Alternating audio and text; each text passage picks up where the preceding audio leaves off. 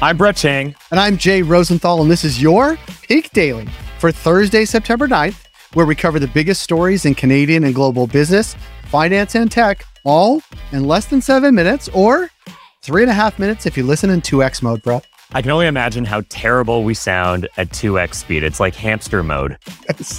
we sound only average at best anyway, so. Yeah, exactly. Jay, I'm going to start with a bit of a personal question. What's your favorite emoji? Ah, well, to paraphrase Alanis Morissette, I have one hand on my phone and the other is typing a peace sign emoji. Why do you ask? Well, there was a fun discovery made a few days ago that the first evidence of an emoji used in print was from a newspaper in the 1800s, which I just thought was a fun fact to share with Peak Pals. That's about when I was born. Brett, what do we have for the Peak Gang today? For our first story, is Coinbase a bank? For our second story, Canada Goose is in trouble in China. And for our last story, Bill Gates stays in the Four Seasons and now he owns them. For our first story, the SEC is warning Coinbase about launching a new product that looks a hell of a lot like a bank. Jay, what context do Peak Pals need to know about Coinbase? Well, Coinbase is one of the largest cryptocurrency exchanges, and they claim to be the easiest way to buy and sell cryptocurrencies. And now they're trying to be a bank. And we know how that's working out for Axe Capital, an obscure billions reference. Season five spoiler, Jay.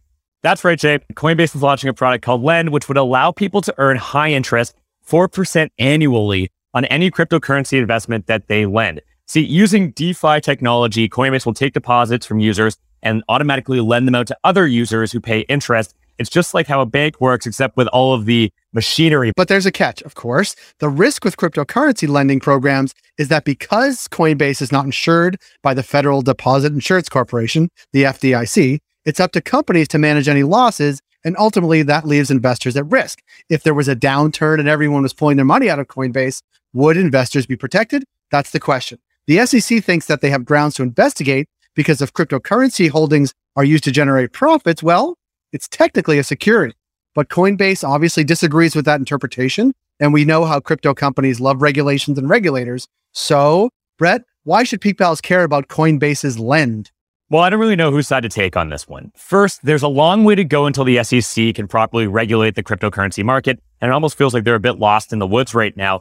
But on the other hand, decentralized finance, aka DeFi, is truly transforming what a bank really is and who a bank is. And regulators are struggling to keep up. And if you don't believe me, check out our story yesterday about El Salvador making Bitcoin an official currency, which I can't wait to use on a potential vacation down there in February.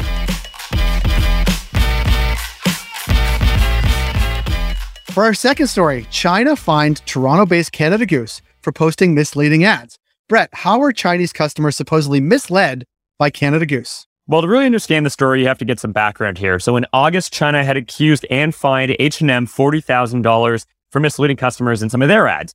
Their accusation was that H&M was advertising that items were only available in China, but in reality, the move was seen as retaliation against the retailer who accused China of forced labor in Xinjiang. Now China is fining Canada Goose $71,000 for advertising that their products were made from Hutterite, a type of goose down material, which isn't true. But Brett, why should cozy coat wearing Peak Pals care about Canada Goose in China? Well, these fines aren't really about the ads themselves. They're actually about Canada's relationship with China as Huawei executive Meng Wanzhou remains under house arrest in Vancouver and two Canadians remain behind bars in China.